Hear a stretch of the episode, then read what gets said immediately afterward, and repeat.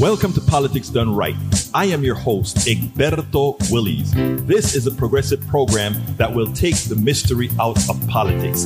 This is the program that will encourage you to make sure government becomes we the people.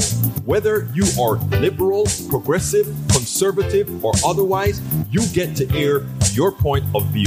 We are an independent media outlet that, unlike mainstream media beholden to corporations, we only owe allegiance to you.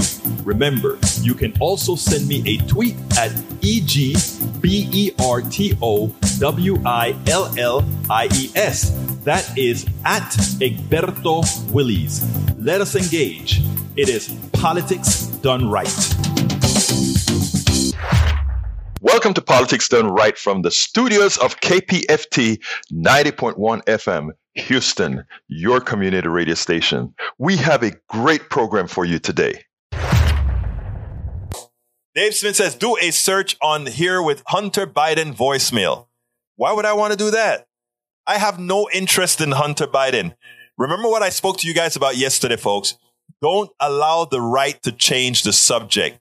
The subject for this election is numero is uh, the Supreme, uh, a, a rogue Supreme Court was the second coup attempt as they took away women's right to their own bodies, as they took away environmental access by the EPA, as they took away many other things, and as they plan on giving states the right to overturn an, an, an election by taking that case in North Carolina.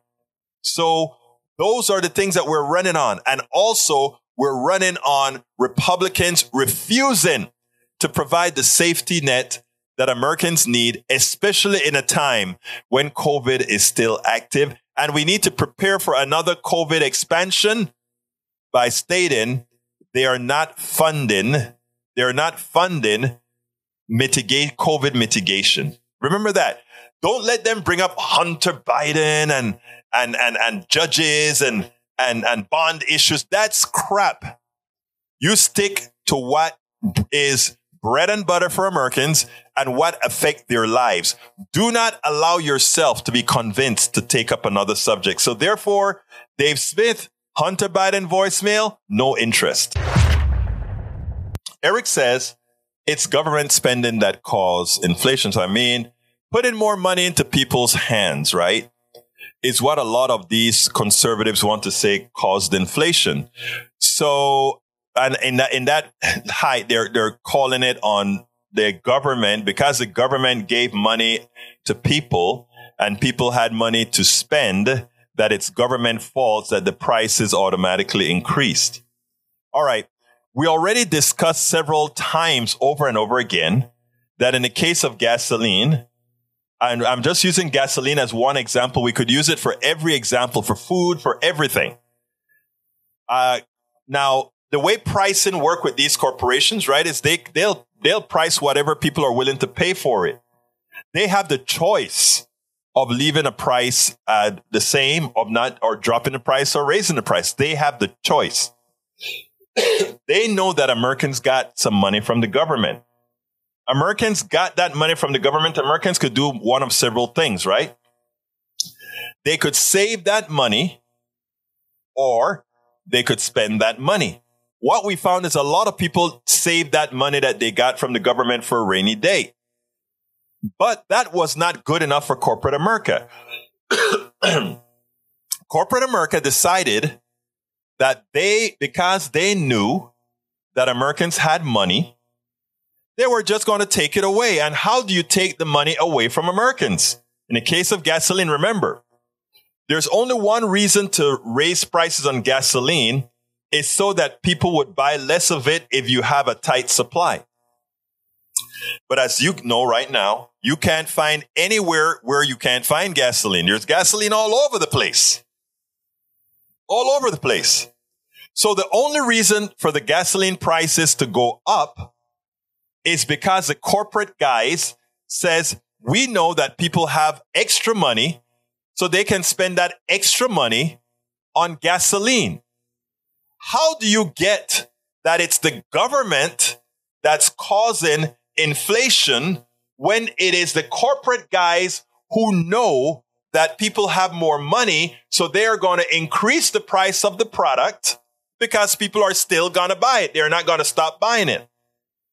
And then worse, you want to blame a government when what you watch is you watch all the corporate guys go on to CNBC and start to say, we are making a killing. These price increases are going directly into our pockets as shareholder buy share share buybacks, also as uh, uh, bonuses for the executives, also as higher dividends. What kind of psychology would have one to believe that it's the government causing these high prices as opposed, as opposed to corporate America who has these high prices just because they can. And the only way to mitigate that is to create an, a, a windfall profit tax. In other words, we are going to break a certain amount. After a certain point, we're going to take that money back away from you and give it back to the people you stole it from. It's that simple. That's simple. Now, of course, the best answer is on industries where people don't much have the choice. We should nationalize those industries where it is proven that these corporations will simply increase prices, make your life difficult, prevent you from saving because they can. And as long as we have many people continuing to talk about somehow the government being responsible for inflation while you watch rich corporate guys get rich with bonuses, shareholders get rich with stock buybacks and dividends, and the average American citizen, most of which don't own stocks to earn that dividend, suffer and are unable to save. Folks, it's time for us to stop allowing them to dummify us into believing that it's we the people who are causing the problem and understand who's actually causing the problem. Corporate America. They cause the supply chain problem. They cause the offshoring problem. They cause the, the, they, they cause all these problems are not government created problems. They're created by corporate America. All right. The government policy leading to higher prices wipes away everyone's savings period. Can't blame your way out of this one. Voters will remember in November. I, I wonder, Eric, I gave you the cycle. I gave you the cycle of how I gave you just for gasoline, but I could just as well do it for milk, cheese, etc. But I gave you the cycle of how prices increase. These are prices that increase not because of demand, but because they could because they knew there was money in Americans' pocket and they raised the prices as much as they could. That's not government's doing. You, because if you're saying that's government doing that, that's saying government shouldn't put money into the pockets of people who would need it or would do well to save it or whatever, because we need to leave them in the condition that they're in. Only a certain few deserve to have excess revenue. That's what you're saying if you're saying the average American citizen can't have some extra cash, that's what you're saying. I find it amusing.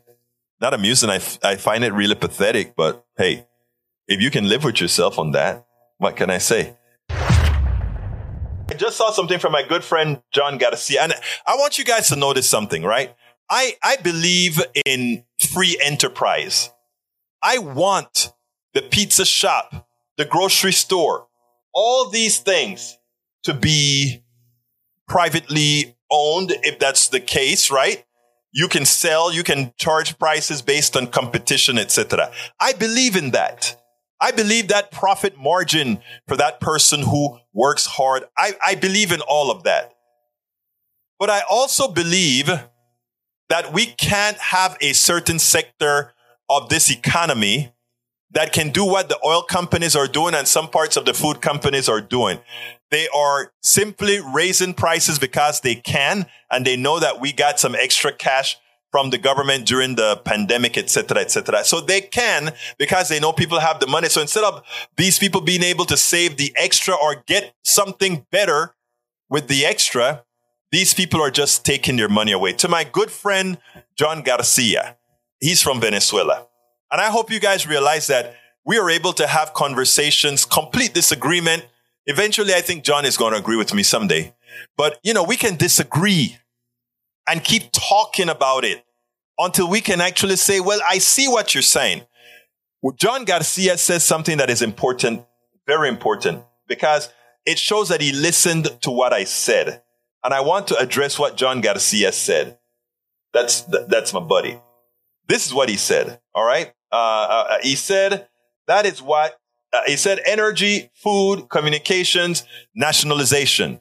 Call those strategic goods and services that's exactly what Chavez did.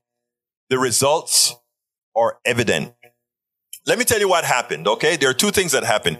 And what happened is you have to look at this through non, uh, non-American eyes. Because what America does, right? Uh, Venezuela is a very rich country. They're full of oil and they have a lot of gold and other minerals. So they, there's a rich country, but the people are very poor. And the reason why are the, the, the people in Venezuela who runs everything. And Brother Garcia, you know, he's a good guy. I know him personally. He's a good guy. But there are certain things that I don't think my brother sees because he is, he was of the class that had, right?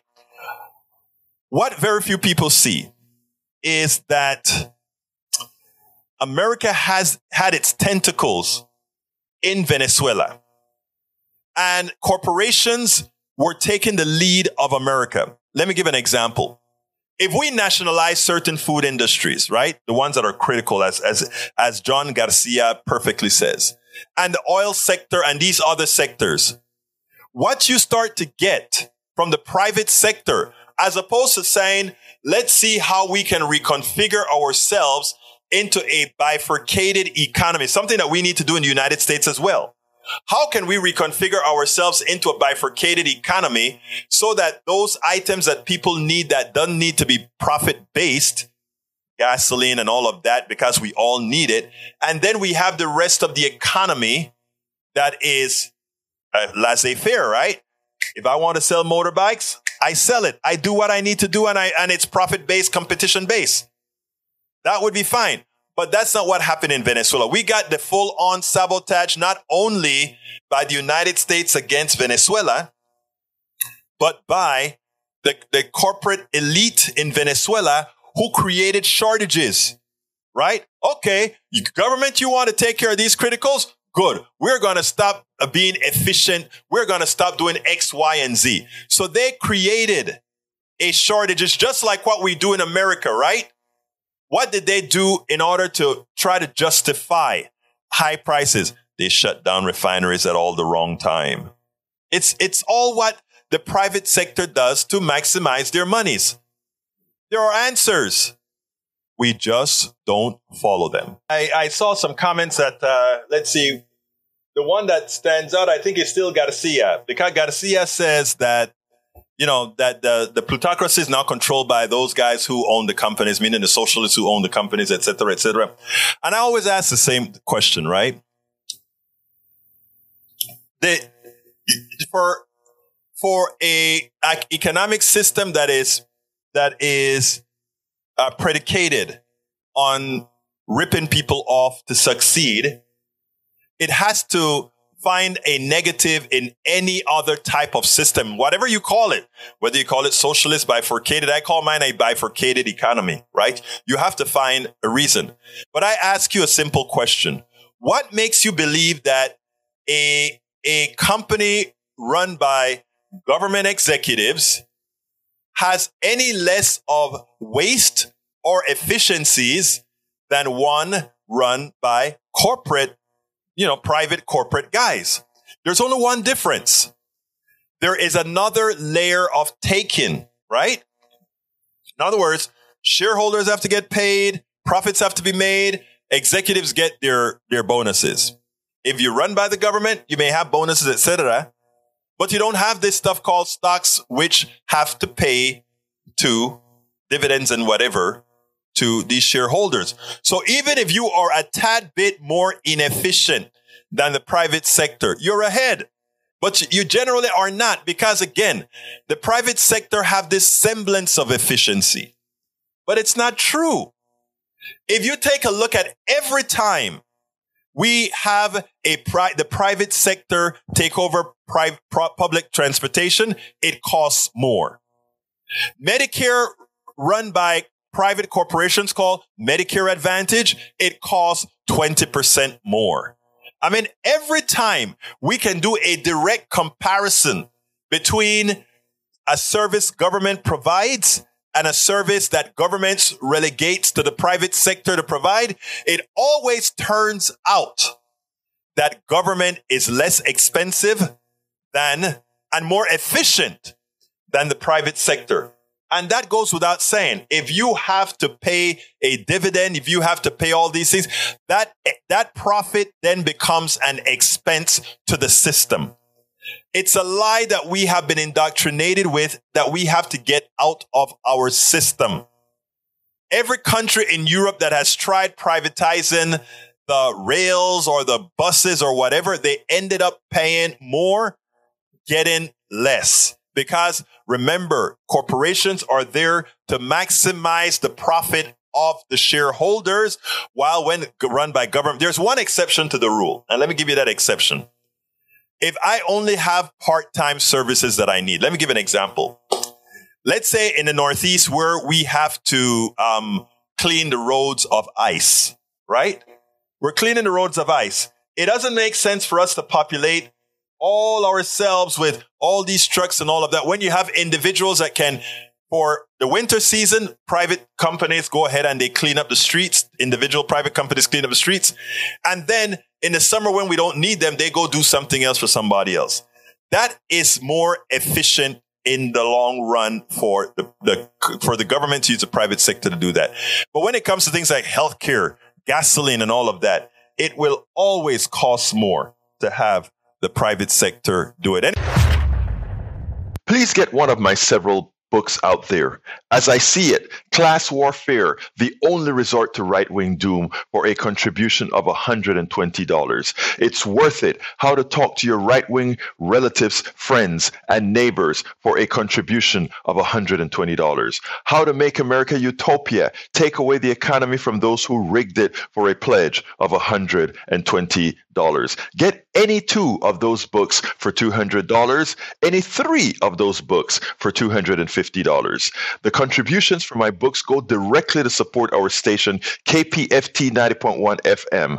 Alternatively, folks, please get your basic KPFT only membership for $40, a Pacifica only membership for $25, or choose from one of our many other gifts for your contribution. Just go to kpft.org, choose Politics Done Right for the program, and select an option either for our books or something else to support the station.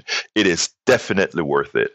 You can listen and or watch Politics Done Right Mondays through Fridays on Facebook Live at facebook.com slash politics done right or on YouTube Live at politicsdoneright.com slash YouTube. Please do not forget to follow me on Twitter for updates. My Twitter handle is at Egberto Willies, at E-G-B-E-R-T-O-W-I-L-L IES. But don't you forget, listen to us live on air at KPFT 90.1 FM on Thursdays at noon and at Fridays at 11 a.m. all Central Time.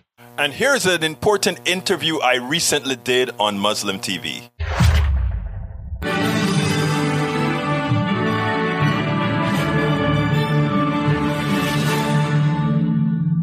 Welcome back. To discuss the shortage and hike in oil prices in the U.S., let's go to Imam Abdul Malik Mujahid. Over to you, Imam Mujahid. Thank you, Hannah. Gas prices are going up and up and up. Here there is a person. He says that uh, there is an oil glut. There is no reason to raise uh, gas prices as, as they're being raised. So with us is Egberto Willies Welcome to Muslim Network TV. Thank you so kindly for having me. How are you doing today? I'm doing fine. Tell me if there is, a, you know, why you think there is no problem? Well, let me first say that our entire oil industry is one of the largest frauds on the market. There has never been an oil shortage ever. Uh, Venezuela is sitting on the largest on the largest pool of oil. Yes, some of it is sour oil. We have countries like the United States producing more oil than ever. We have Saudi Arabia who simply needs to turn on the spigot or not. We have Russia who, in as much as it finds itself in a war right now in uh, in U- Ukraine, is still putting out at least as much oil as it did pre-pandemic. And that oil is being bought up by China, India, and several other countries. So the fact that we would believe that the price of a barrel of oil should be at the prices that are, that they are today is a fiction. What we have is a cartel, a fraudulent cartel that is, and it's not just America. It is a worldwide oil cartel that is simply taking the monies away from the middle class and the poor because they can. You call it the largest fraud in the human history. Define that. Well, the reason you have to call it the largest fraud in human history is because we all, from the poorest country in the world to the richest country in the world, is completely and entirely dependent on petroleum, not only for transportation, for heating, for pharmaceuticals, you name it. We have a petroleum based economy and those who control the petroleum, the distribution of petroleum, some a fossil fuel that wasn't placed there by those who exploit it that was given to the to the to the humanity by the by eternity if you will those people who control it have the opportunity to rip us all off. If that isn't the largest fraud in the world i really don't know what would we could call it. So who are the collaborators? Why government are not standing up who do not have gas you asked the very and most intelligent question, sir. The reason why you would find that uh, government it doesn't do anything about it is because government is complicit.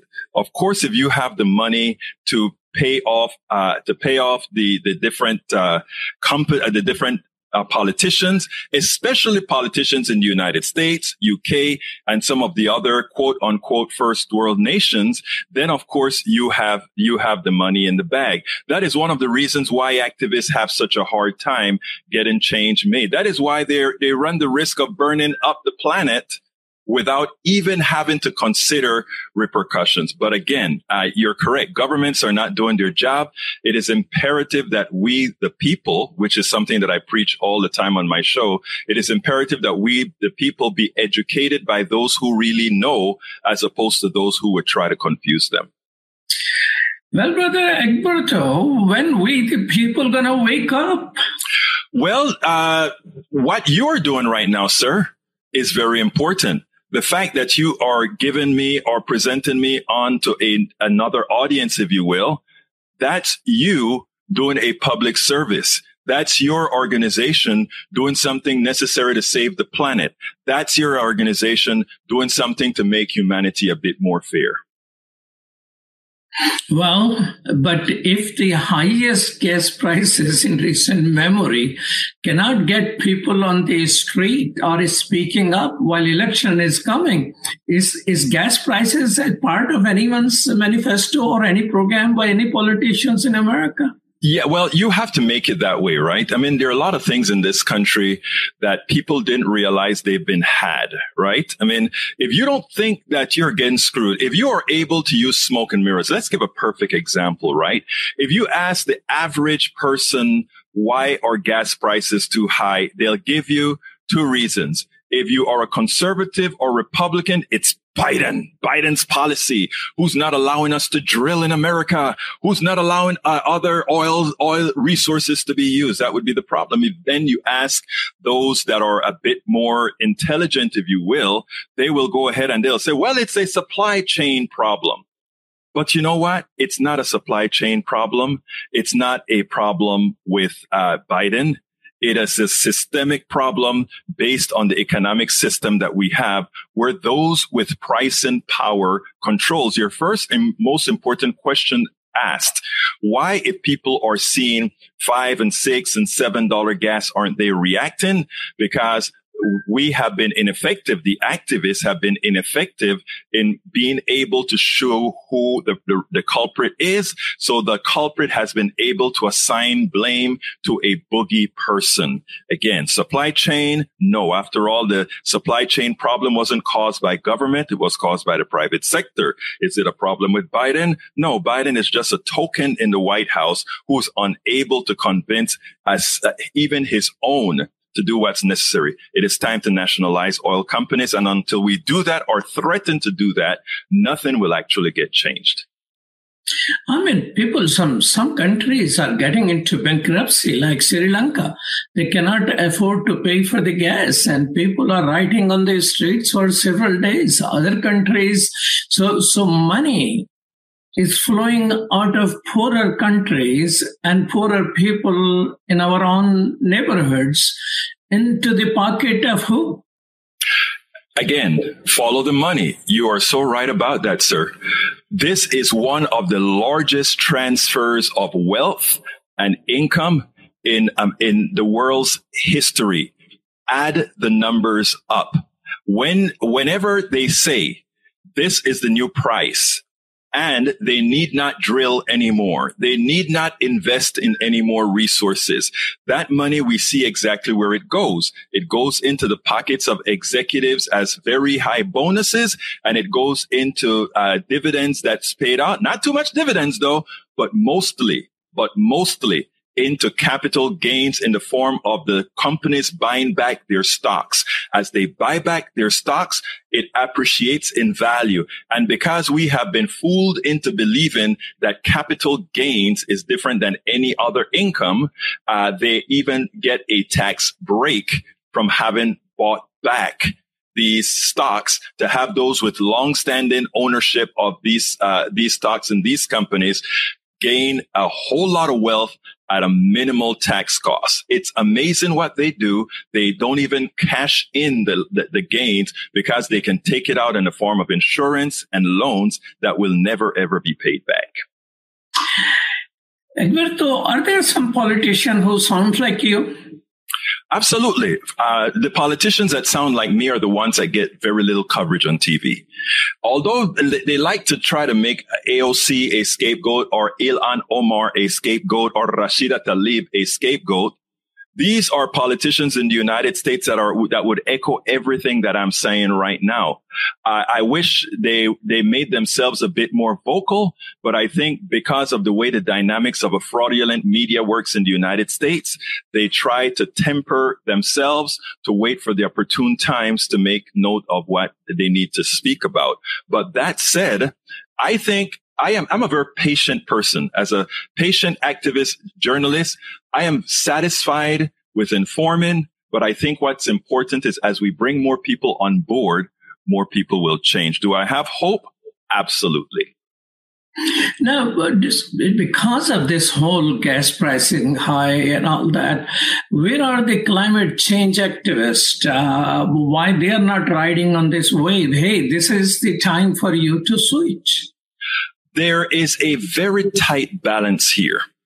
Uh, when you have a population that isn't, and I really do not want to sound condescending, but when you have a population whose government has uneducated them, what happens is uh, climate activists has have to be careful in these in, in in this scenario, in that given that those who are pilfering us by having these high prices, one of the boogie persons that they use is the climate change activists. Hey, they're not allowing Biden to drill. Hey, they're not allowing all these things. So they have to be careful not to have a lie cauterize into the minds of people that are of low in, you know, uh, low information status.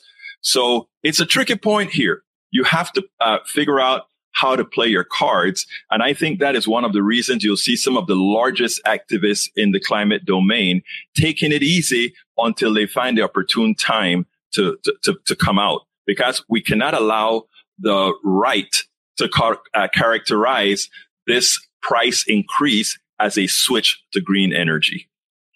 Well, thank you so much, Egberto Willies. Egberto Willies is a political activist, author, political blogger, and a radio show host. Thank you so much, sir. Thank you so kindly for covering this subject. Back to you, Hina.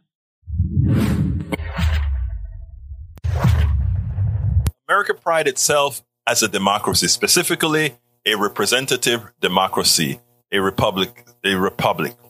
That's what we claim. We claim that all people have equal rights. All people are pretty much the same under the law. All people are the same under what they're judged by.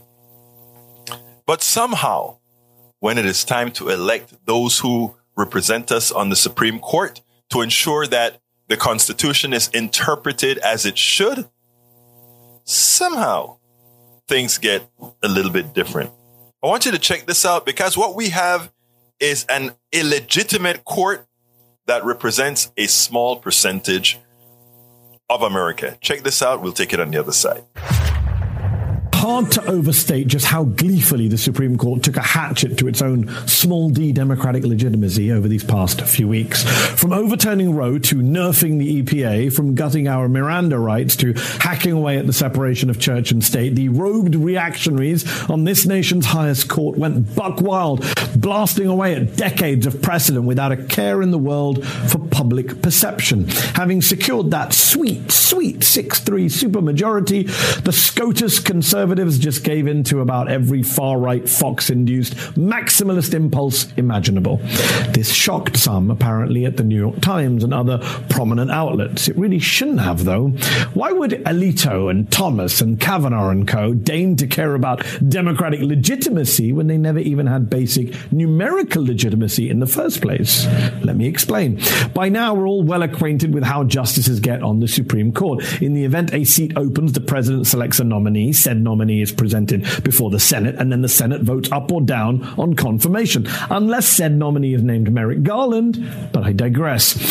Let's consider for a moment, though, the two senators from each state who voted to confirm or not confirm each current justice on the court, and the percentage of the U.S. population they represented using census data prior to each justice's appointment to the court. Hamilton College professor Philip Klinkner, political scientist, he did just that. And what he found, and he gave us the data, data, it is rather shocking. Senators who backed Clarence Thomas, for example, represented just 48.6% of the US population. Those behind Amy Coney Barrett, 46.8%. How about the Kavanaugh stands? A measly 43.3% of the American populace. Among the six conservative justices, only Chief Justice John Robert got over 50%. Now let's compare those figures to the rest of the court there. are Three liberals. 66.5% for Kagan, 73.5 7% of the population for Sotomayor and 90, 90% for Breyer. To be clear, based on this data, we can say definitively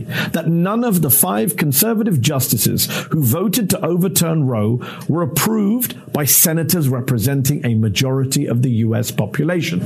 Now, some on the right will say rather dismissively, who cares? That's not how the system is supposed to work. It's supposed to represent states, not the public opinion or the popular vote, which is technically correct and fine in theory. But in reality, as these reactionaries on the court take a blowtorch to our basic rights, roll back decades of popular laws, policies, and precedents, do you really think that the American public weren't going to notice their lack of legitimacy or popular support? I'm sorry to have to state the obvious, but democracy cannot survive if you have a rogue Supreme Court with no public backing. And that is the important thing that we have to get out of this. The Supreme Court is a now clear and present danger to democracy because everything that progressives put out there, any law that progressives put out there, they could find any way to say this law is unconstitutional. Why? Because we are the Supremes. We are the Supreme Court and we decide what is legitimate or not. Folks, this is dangerous. It is time for us to take drastic measures starting immediately with increasing the size of the court to mitigate the fraud that was effected on the American population. Every day we get another mass killing. Every day in America, somebody uses guns, specifically these high powered guns, to kill, to kill, to kill. And we as Americans act like we are impotent. We don't have control. They would have you believe that we don't have control. I want to, I want you to listen to this very smart woman because this woman has something to say. How we've made ourselves slaves to a piece of paper written by others. Well, she says it best. Check this out. We'll go ahead and take it on the other side because what she has to say is extraordinarily important and we should heed it. Check this out. Joy, I've, I've worked in conflict zones around the world, uh, and I was thinking as you showed the footage um, from uh, Highland Park, uh, I was thinking, boy, those sounds are like the sounds you hear in war zones. Um, you know, and there are people all over the world who have lived during armed conflicts in daily terror. You know, when does the mortar fall on your house? You know, when does the soldier or the tank come down the street and just kill you? And we are now living in that world too, and we have brought it on ourselves, right? I mean, we can't say, oops, it's the Russians' fault. They shouldn't have invaded us, or, you know, oops, it's Al Qaeda. This is us. This is, this is 100% us. And it's because we are essentially slaves to a document that was written, you know, more than 230 years ago by a tiny group of white slave owning men, you know, and, and we cannot break out of the, you know, the bondage that we've imposed on ourselves from feeling like we, we have to, everything by our Supreme Court is decided in reference to this ancient document, which is just not serving us well. It is, it is, it is causing enormous problems and enormous tragedies at this point. And she hits a nail on the head. Why are we living by a document created by folks 200 something years ago before there were all these technological advances and we treat it like it's gospel, like it is something that we have to thrive for? After all, the document has so many damn errors in it that it used to call guys like me, three fifths of a person. Women couldn't vote because, uh, God know, well, because they were women. People of color couldn't vote because, well, they were people of color. People could be enslaved, well, because people could be enslaved. And those who wrote the document wanted to ensure they stayed in sumamente poderosos, that they remained and maintained their power. So, I mean, that we are slave to this document means that thousands of Americans die every single year because others choose to use that document to profit from those gun manufacturers who sell millions of dollars every year. It's on your heads. They accept you as a consequence of making money. And we just sit back as if we don't have power. 80% of Americans want to do something about assault rifles. 80% of Americans want to do something about background checks. We want to get rid of the companies that murder us. Why can't we? Because a document says it's not constitutional. Well, the Constitution is wrong. In this case, the Constitution kills. So therefore, we should make sure that it doesn't do that. I mean, when you are, and for too long, we've, we've just accepted that that document says something and we simply live by it no matter what happens. No, we are a social democracy and we should act like it. We should protect each other's and pre- pre- prevent a document created by a whole bunch of slave owners from maintaining its attack on our humanity. A few years ago, I started the Trump effect, where you showed all sort of really racist and other types of behavior that could that that got bold. And the boldness came from uh, from dr trump from president trump. Just letting it go. And you know if the president can say these things eh, everybody can as well.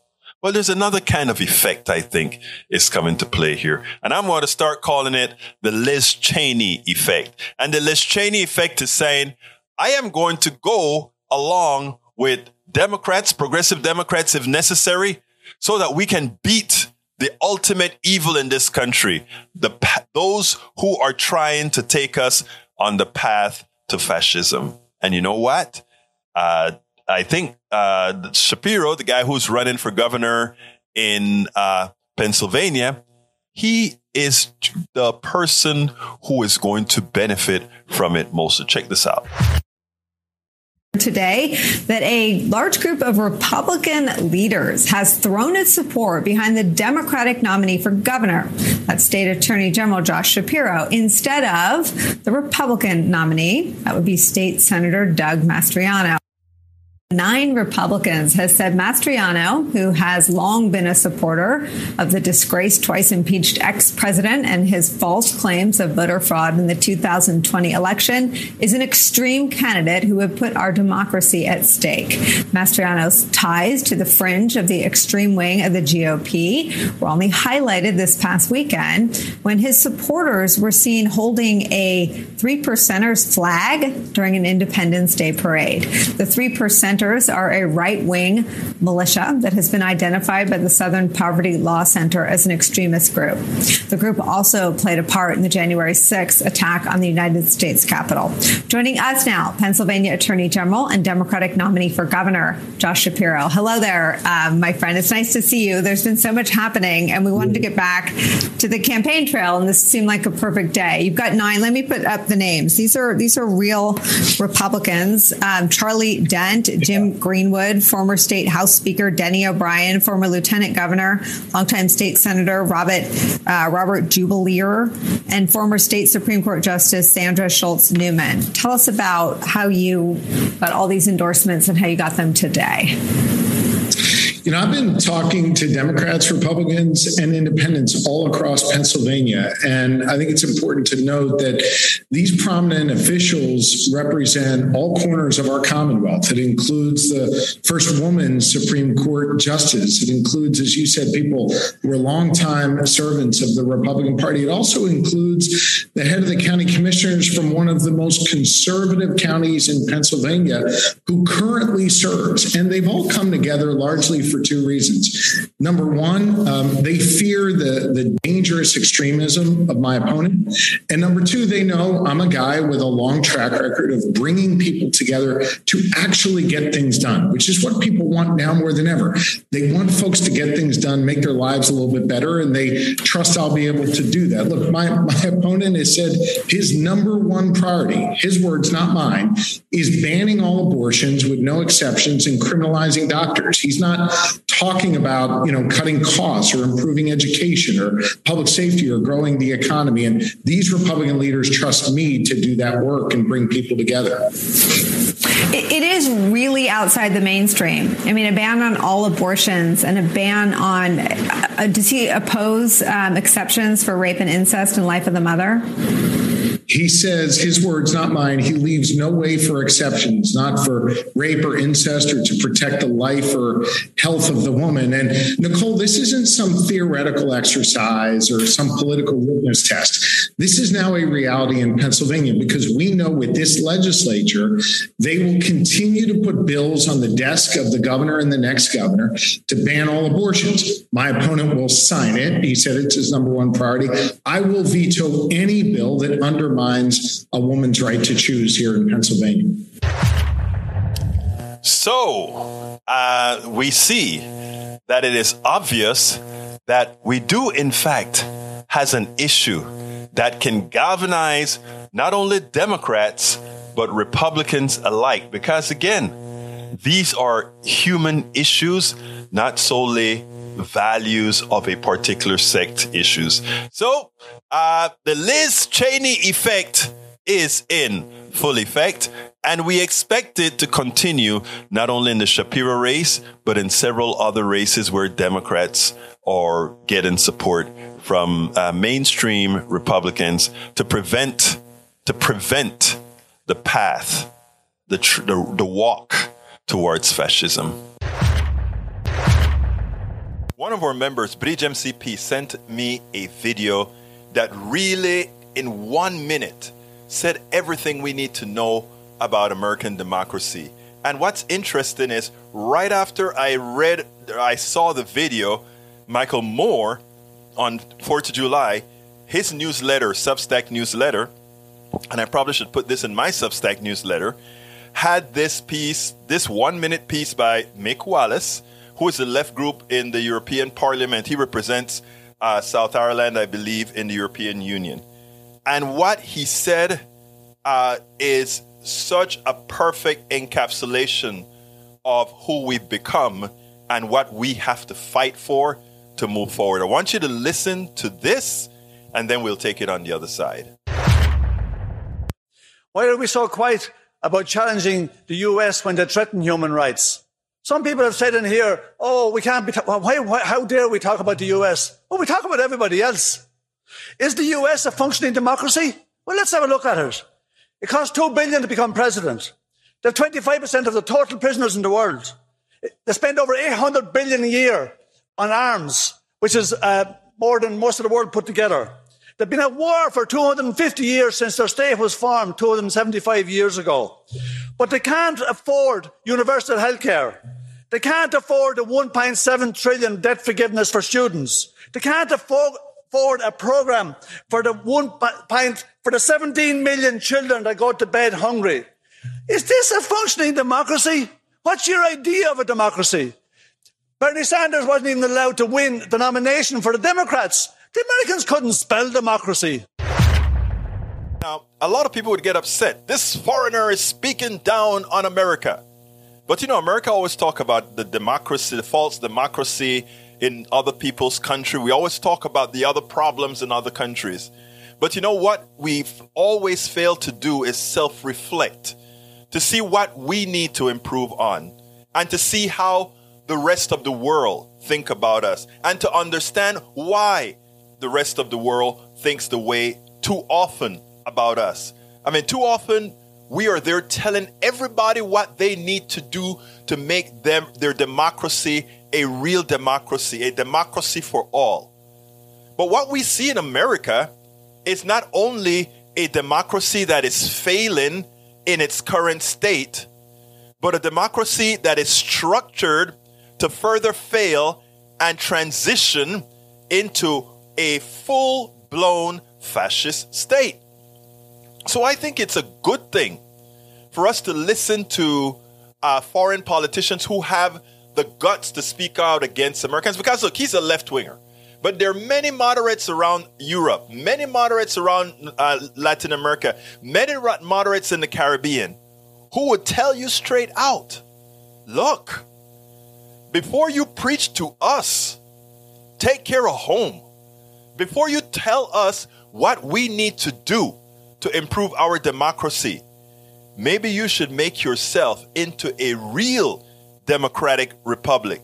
Because right now, what we have is we are on a path to fascism, but it's worse because there is a sect in this country that will not, they will not allow fascism to reign. And it doesn't speak well for where we're heading. The Supreme Court has effected a reign of terror. So says Ali Velshi. It's obvious that the Supreme Court made history when five conservative justices decided to overturn Roe versus Wade, stripping millions of Americans of a constitutional freedom. But it's actually the first time the Supreme Court has ever taken away a right rather than expanding one. And for those of us who associate positive rights with democracy, the erosion of rights has been underway for years, even without the help of the highest court in the land. From 50,000 feet, it may seem as if rights, especially when you're thinking about gay marriage, have been expanding, but look more closely closely and you'll realize that personal rights are being steadily chipped away. Voting rights, LGBTQ rights, rights around education, healthcare, elections, you name it. What the Supreme Court of these United States has done has simply been to extend America's recent streak of erasing rights that are inherent to democracy. Overturning Roe v. Wade and leaving abortion laws up to the states makes America an outlier among developed countries. Take, there are varying limits on how far along the pregnancy is, but for the most part, if you want an abortion in any of these places in green, you can get it. And then there are countries you might be more surprised to find in this group, including Cuba, Argentina, Turkey, Russia, China, and I hope you're sitting down for this one, North Korea. Even in some countries that embrace authoritarianism and have horrible records on human rights and the treatment of women, abortion is still available on request. Now, here's a look at a map where abortion is outright prohibited. It's actually a smaller map than you'd think. Egypt, Iraq, Madagascar, the Philippines, Sierra Leone, Senegal, and a few others. The rest of the world varies with laws that allow abortion under a range of circumstances, including when saving a life or preserving a person's health. This is where America falls, somewhere in between Sweden and Sierra Leone, somewhere between a full ban and fully legal. That's because since the reversal of Roe v. Wade, it's tough to characterize the legal status of abortion in America because it now varies wildly state to state. The right to an abortion, a woman's right to control her own body, no longer has blanket constitutional protection in America, which means that women have rights in China and North Korea that they do not have in the United States of America. This map is actually being generous, giving America too much credit. The U.S. does not deserve to be striped in green and red, depicting a nation that just can't make up its mind. The entire country should be painted scarlet red because it does not matter if abortion is allowed in some states. If it's prohibited in even just one, then America is not truly a free country because if the rights of one single American are taken away, none of us enjoy absolute freedom as citizens of this country. Regardless of how you feel about abortion, Americans should be deeply concerned at the ease with which five Supreme Court justices ripped a constitutional right right out from under the American people. This Supreme Court session's reign of terror came to an end this week after a string of decisions that will leave this country battered and bruised for years to come. But this far right supermajority will be back next session and the session after that and the session after that. As long as this lopsided court rules unchecked by the other branches of government, it will continue to tear down rights and privileges rather than build them up, and it will do so with impunity. The sting of the end of Roe v. Wade should be enough to make you fight for democracy, but in case it wasn't, Clarence Thomas's threat to reconsider the right to birth control, same-sex relationships, and marriages should seal the deal. There is no land of the free when freedoms are extinguished. We remember that there is no land of the free when freedoms for anyone is extinguished. And look, we want to take this a little step further. What the Supreme Court did, he spoke about chipping away of our rights one at a time. And he said from a top, it seemed like we were getting better. We got uh, the rights for uh, same sex marriage, etc. But at the same time, we got Uh, or before that, we got personhood, we got McCutcheon, we got all these rules that empowered corporations. And now what are we doing? We're getting all these rules to enforce minority rule. What do we mean by that?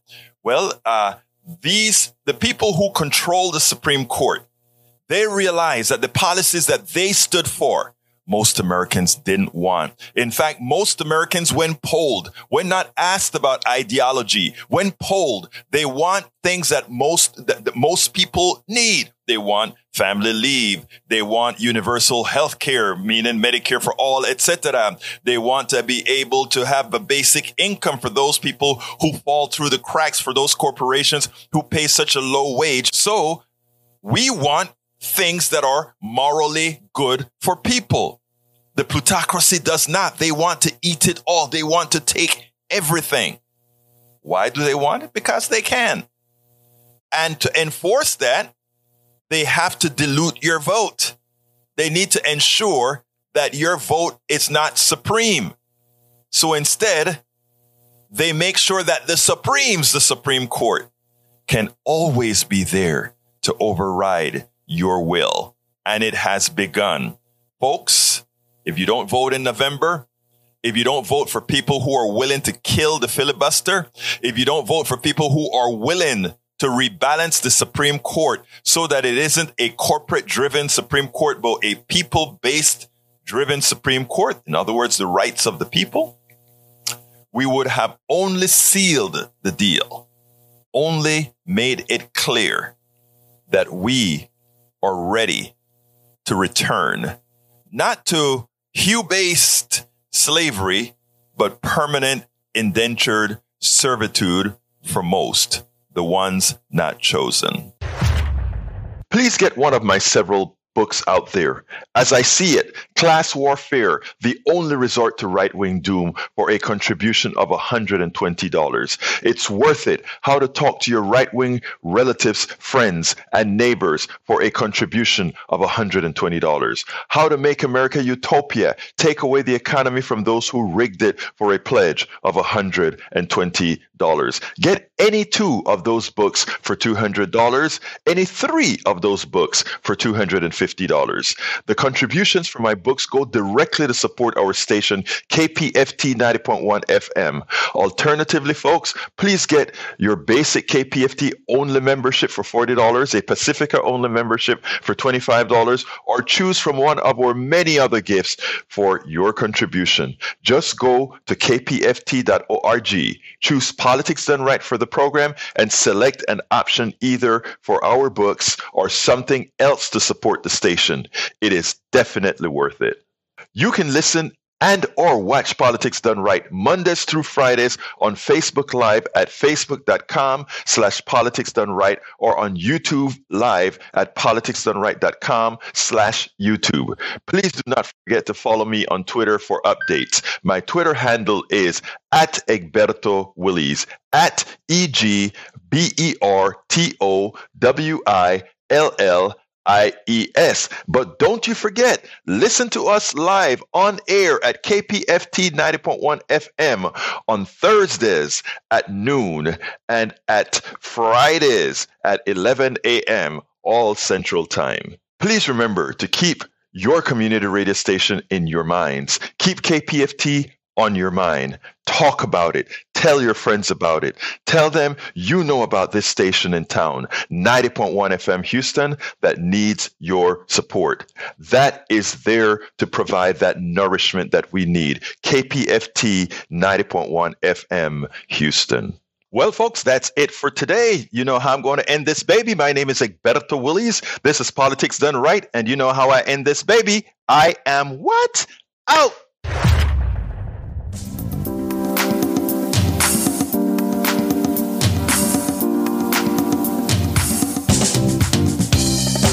Welcome to Politics Done Right. I am your host, Egberto Willies. This is a progressive program that will take the mystery out of politics. This is the program that will encourage you to make sure government becomes we the people. Whether you are liberal, progressive, conservative, or otherwise, you get to air your point of view. We are an independent media outlet that, unlike mainstream media beholden to corporations, we only owe allegiance to you.